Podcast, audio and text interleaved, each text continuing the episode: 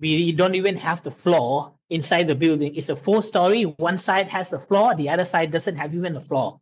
Everything broke down. It was a nightmare. Hello, fellow risk takers, and welcome to my worst investment ever. Stories of loss to keep you winning. In our community, we know that to win in investing, you must take risk, but to win big, you've got to reduce it. Ladies and gentlemen, I'm on a mission to help 1 million people reduce risk in their lives. To join me, go to my worstinvestmentever.com and sign up for our free weekly Become a Better Investor newsletter where I share how to reduce risk and create, grow, and protect your wealth. Fellow risk takers, this is your worst podcast host, Andrew Stotz from A Stotz Academy. And I'm here with featured guest Vorathep C. Guru One. Vorathep, are you ready to join Hi. the mission? Yes, I'm more than ready. I'm glad to have you on the show. And let me now introduce you to the audience. One second. I'm having a little trouble with my, oh, there it is. As the owner of Mhm. Apollo Assets Company Limited, Vorathep is a prominent figure in the real estate industry of Thailand. He has established a track record and extensive experience as a visionary leader in this field. His business acumen has enabled Apollo Assets to reach great heights, placing it among leading players in the Thai real estate industry.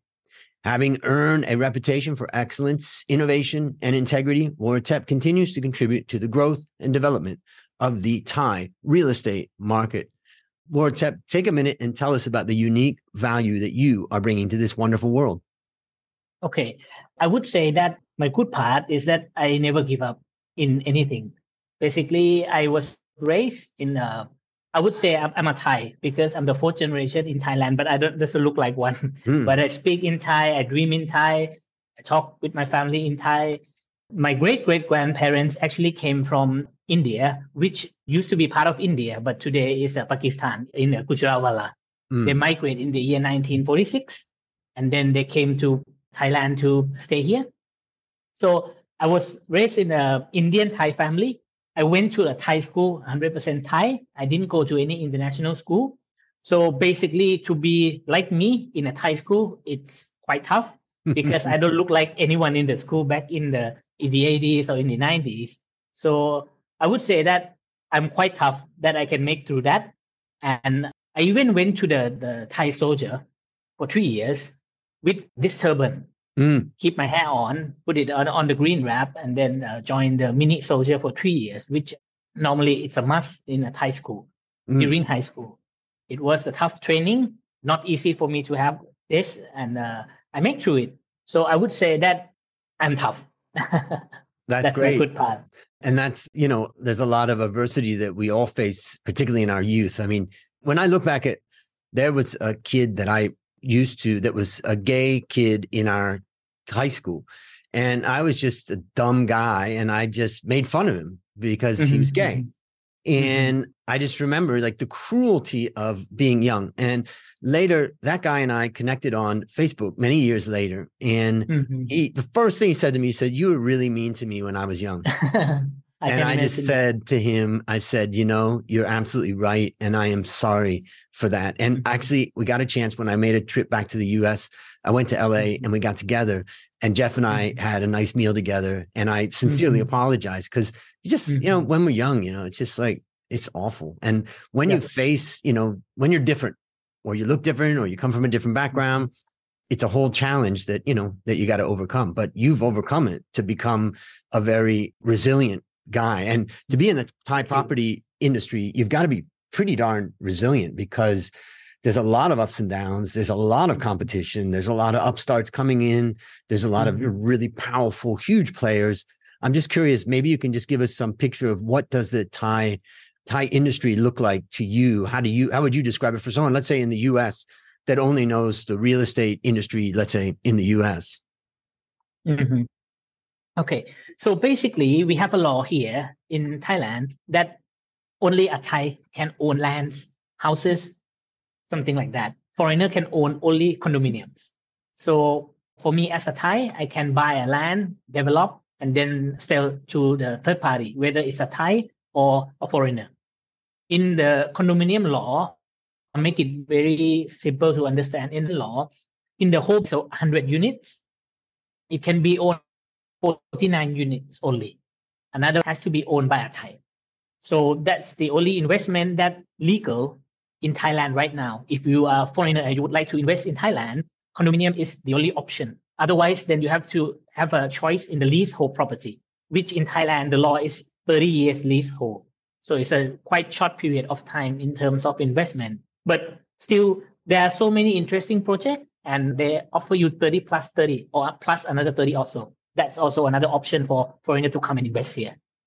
And how do you view the Thai real estate industry nowadays? I mean, I came to Thailand in 1992 and the real estate industry was it was all pretty much land and houses. That was it. And mm-hmm. then that was the big company that everybody watched. And then companies like Asian Property came up and LPN came up and other ones started coming up. I'm just curious, like, how would you describe what's the competitive landscape of the industry right now in Thailand? I do believe that we are quite popular with other Asian country.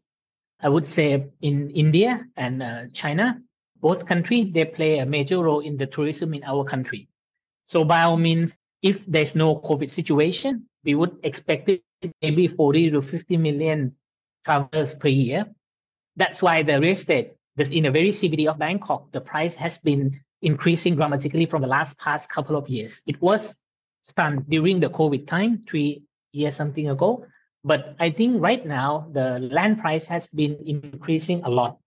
And to develop a project in a very inner CBD of Bangkok, it's very hard to find a decent land price that you can still develop something that's still viable. I would say that. So I think right now many developers would turn into landed property to do housing a bit of Bangkok, maybe near to the BTS new line, something like that. And right now, the area towards Suvarnabhumi in Bang Na area has become very popular very, mm. very popular. The price of the land in that area has been increasing a lot because there's an international school in the area, there's international hospital in the area, there's an airport, of course, and it's just 20 minutes from that area to CBD of Bangkok by expressway if no traffic. yeah. So I would say that with COVID thing, people would keen more on single houses rather than sharing in a large building. That's what mm. I saw large buildings still make quite good selling because of course many people still would like to be in the city mm. but more would consider to buy landed property because you get a house you get a land you can have a dog or a cat maybe both maybe a lot of them and many people start working from home they are working through youtube channel they are selling stuff online they can live on the second floor on the ground floor can be their own office the studio something like that so we see new entrepreneur become more independent. Mm. So that's why the housing development and housing sales last year and this year has been increasing maybe 20 30%. Yeah. And what is the interest rate nowadays if, if a person is getting a loan, let's say a Thai person goes to a Thai bank to get a loan for a house that's, you know, a moderate priced house in a suburb, let's say. What do you think that they're paying for their interest for that? Okay, maybe the listener in the US might be shocked because mm. our interest is quite on the high side. So if you are a good client, you have a decent bank statement, you have a solid job, you get paid maybe 40, 50,000 or 60,000 a month, you might be able to achieve about 3 to 4% per annum mm-hmm. for the first three years. And then after that, it depends on the promotion of each bank. If your bank statement wasn't that healthy, the loan would be somewhere between 6 to 8%. And if your statement is very not healthy, you can go to the non-bank, which will be from 10 to 12%. Right. People still take the loan. Right. Really. Even yeah. the interest is very high. Yeah. One of the things that Thailand doesn't have, just like most countries around the world, doesn't have a secondary market in in mortgages unlike in the US, where any bank can sell its mortgages to Fannie Mae or Mhm. Freddie Mac, then they don't have to worry as much about the quality of it. They can just sell it. Mhm. Whereas for Thai Bank, when they put that loan on the books, Mm. it's not going to go off the books until something's done with that particular Yeah. borrower. So it's fascinating. Well, now it's time to share your worst investment ever. And since no one goes into their worst Okay. investment thinking it will be, tell us a bit about the circumstances leading up to it, and then tell us your story. Okay. I started my real estate business in the year 2007 as a family, family business. We were in a textile business for over 30 years. I have my passion with real estate since I was 14. So I was running around the construction site that my dad built a high rise office building in the year 1994. So I only have my, how can I say, my vision that one day I'm going to be a real estate developer since a kid apart from that, I want to be a doctor, but it didn't go through. So I'm a real estate developer. In the year 2000 and about 2016, 2017, about 10 years later, after I already built about seven projects, three condominiums altogether, about 400 units, one high-rise hotel on Main Sukhumvit Road, 255 keys, about 16,000 square meter size on the main road.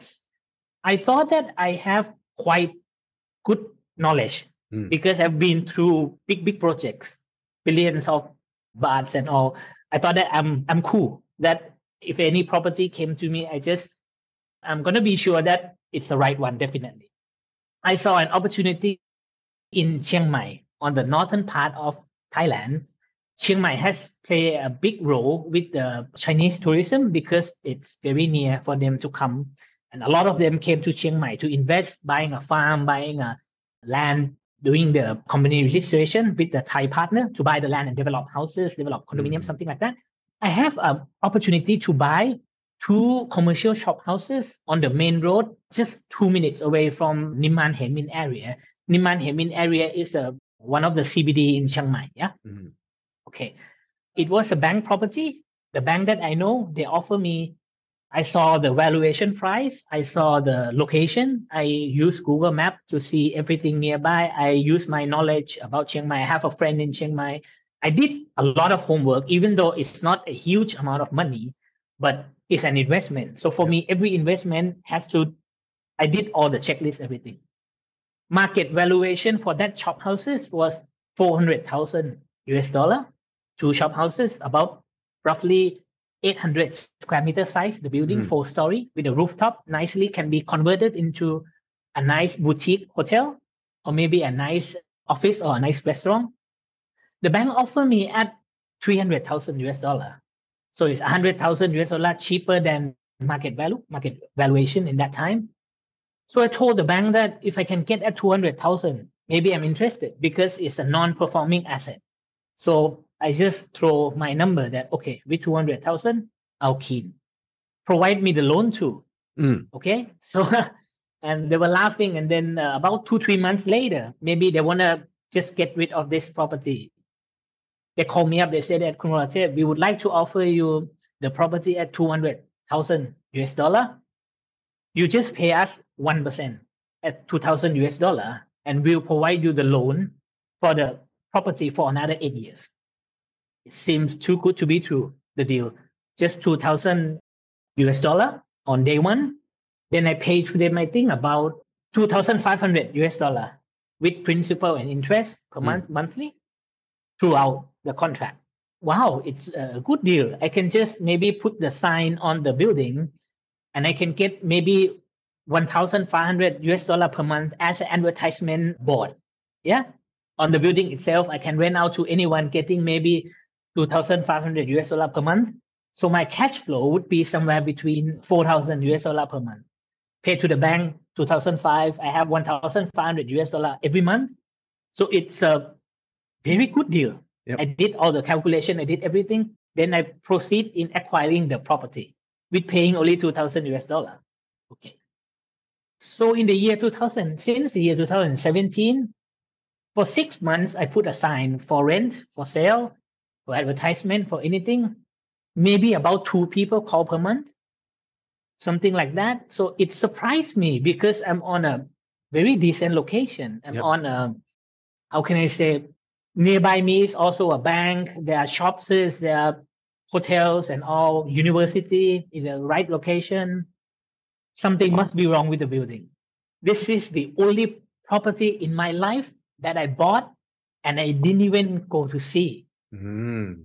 I asked my team to do the power of authorize to do the transfer, the title deed for me. So I didn't even go to see the property because the valuation was 400,000 and I bought it 50% off. So I, I don't think much. And uh, with the 2000 uh, only that pay on the first day and then the rest 2005 monthly, I thought I can at least the worst side will be 2005 monthly from the rent. Mm. I'll survive with that. Okay. 2017 passed by, 2018, 2019. It's two years already. I've been paying about 30,000 per year, US dollar. Mm. About that. So two years already. Then something must be wrong with the building, definitely. People calls maybe the second year about maybe five, six calls per week. A lot of people keep calling, asking the price, this and that. Then I decided in the year 2020 that I have to do something. It was about COVID hit us. We closed the airport in March, I think 2020, mm. if I don't miss remembering. I went to Chiang Mai in, in Jan yeah. 2020. Then I went to the building. And now I understand why.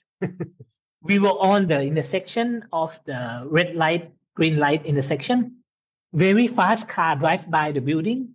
Nobody gonna see the building. Whatever sign I put on the building, nobody would see. The person who see is the one across the road. That's all. Nobody sees me. I don't have any car park in front of my building because they don't allow to park the car in front. Building is old. It's okay. I know that they want because I saw the picture inside. But when I walk mm. inside the building, it's a hundred times worse than the picture I saw from the bank. I didn't know that the bank would use the picture maybe 20 years ago or something like that. I don't know. But to me, I, I didn't look much because I know I have to do the renovation anyway. Mm. But it was worse than that. We don't even have the floor inside the building. It's a four story. One side has a floor, the other side doesn't have even a floor. Everything broke down. It was a nightmare, the building. Okay, now I understand why that is still here people came to have a look. I left the key with the person nearby to show them, and everybody mm. ran away from the building. Now I understand why. Okay. So I have to decide what I'm going to do. I have to do the renovation to do something with it, or I have to cut and then lose it because mm. I have a bad feeling that it will be here with me in a long time. Then March came, COVID came. It hit us in the real estate market badly. Yeah everything that hasn't performed rental is a very bad situation. Everything that perform rental, not paying rental also. People used to pay rent at maybe, let's say 100. They would pay maybe 20, 30, 40 because they lost their job. Yep. They lose many things. They have to continue life. They cannot do anything, cannot go out to work. So in the year 2021, I have decided to get lose of this thing. I don't want to pay 2005 to the bank anymore. So I flew there. I went to the building next door, the owner. I went to talk to them, both mother and son. Told them that, look, I bought the building at this price. It's been with me since uh, 2017. You saw it. You call me to cut some trees. You call me when there's noise, cracking, whatever it is. I really don't know what to do with the building. I mean, Bangkok, I don't have, mm. I don't know what to do there. So would you like to buy it? He said, okay, of course. They own about 10 buildings nearby. They don't mind acquiring this one. They pay me 150,000 US dollar for the building. So I told them that you know my buying price. I'm here to ask for 250,000 US dollar. You know the market value. I know you know my buying price, but I have to get something you know, and I've been paying interest, I've been carrying whatever it is. Anyhow, they said that, look, I'll give you the price you bought at 200,000. I said, look, I need another 20,000 US dollar. They asked me why. I said, at least I have a feeling that I didn't lose. So I cut loss. It's a lose. Whether I sold it at 200,000 or 220, it's a loss, big mm. loss anyway. Because that money I could have do something else.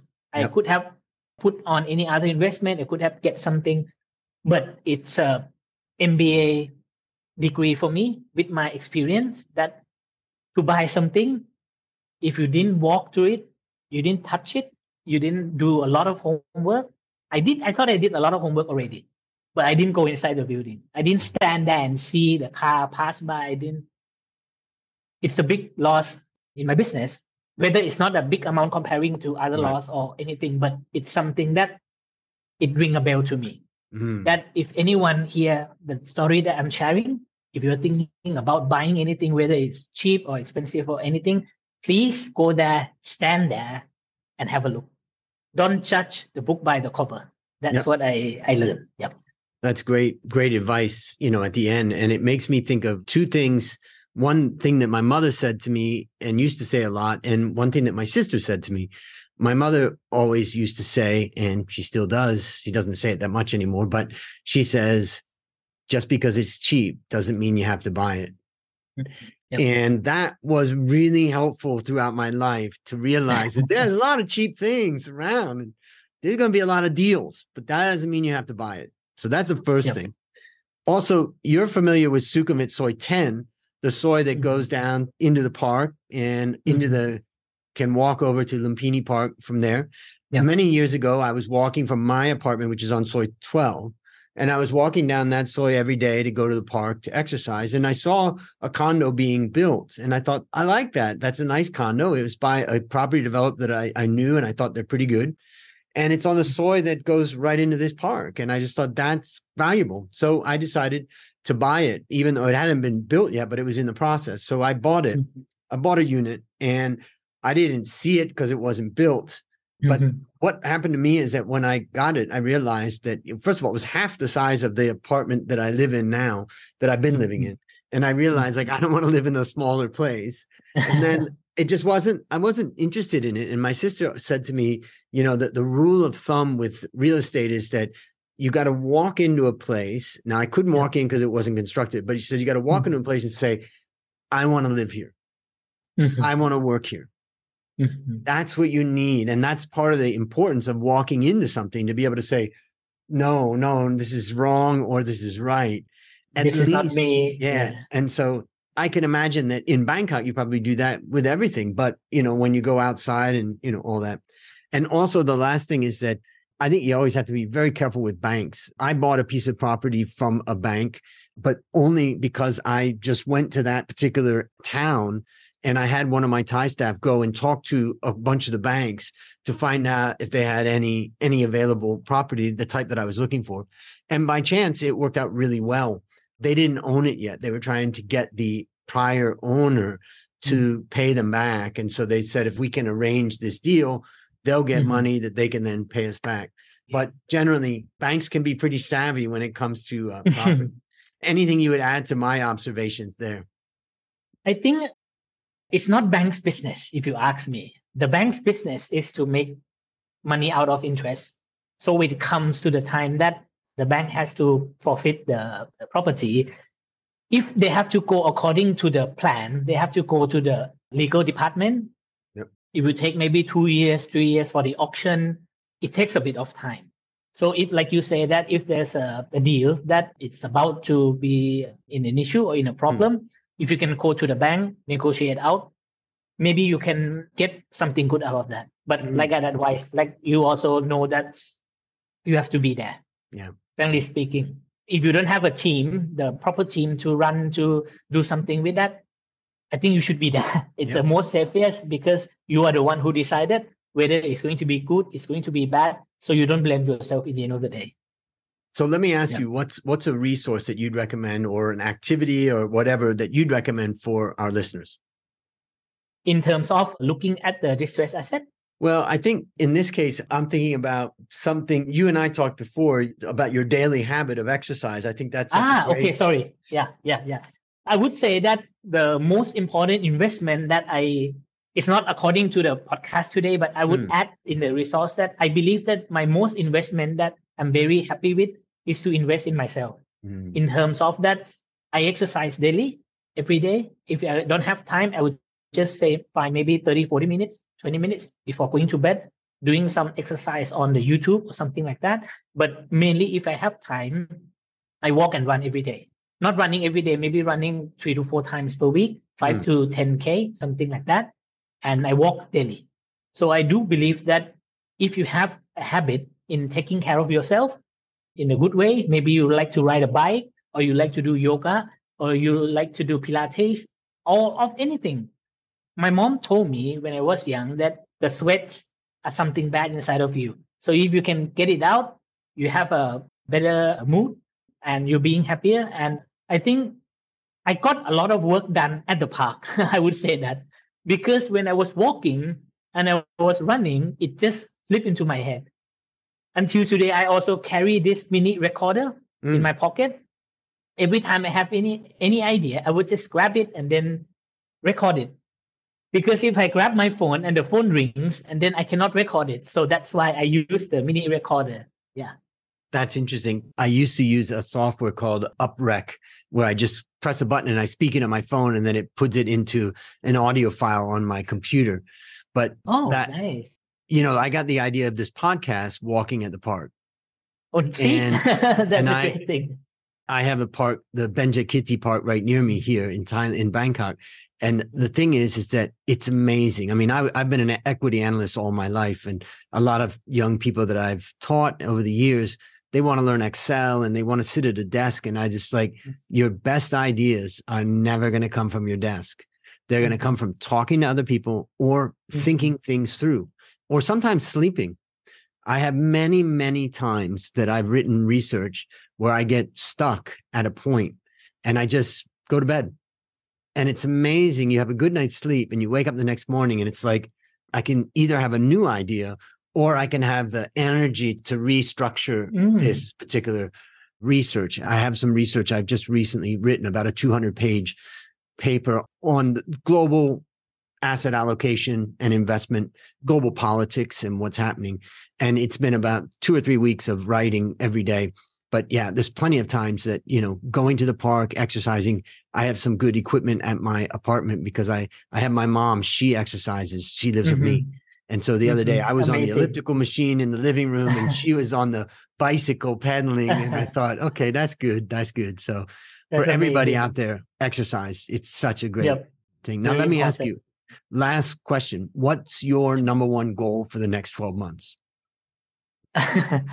my number one goal, I would say I want to run a half marathon, 21K. So it's nothing about the work, nothing about anything, because I do have my my list of the goal year every three months. Mm. I note down about 13 to 15 goals every three months. If I cannot be any close to that one, I'll just cross it, find a new goal. That's how I do. I've been doing since 2017, actually, from the day in the year, the same year mm. I, I did the bad investment. Anyhow, I would say that my number one goal is taking more care of myself and then uh, be able to run half marathon because my most farthest that I have tried is about 15k and it consumes a bit of time and I don't like waking up at 4 or 5 a.m. to go for a run.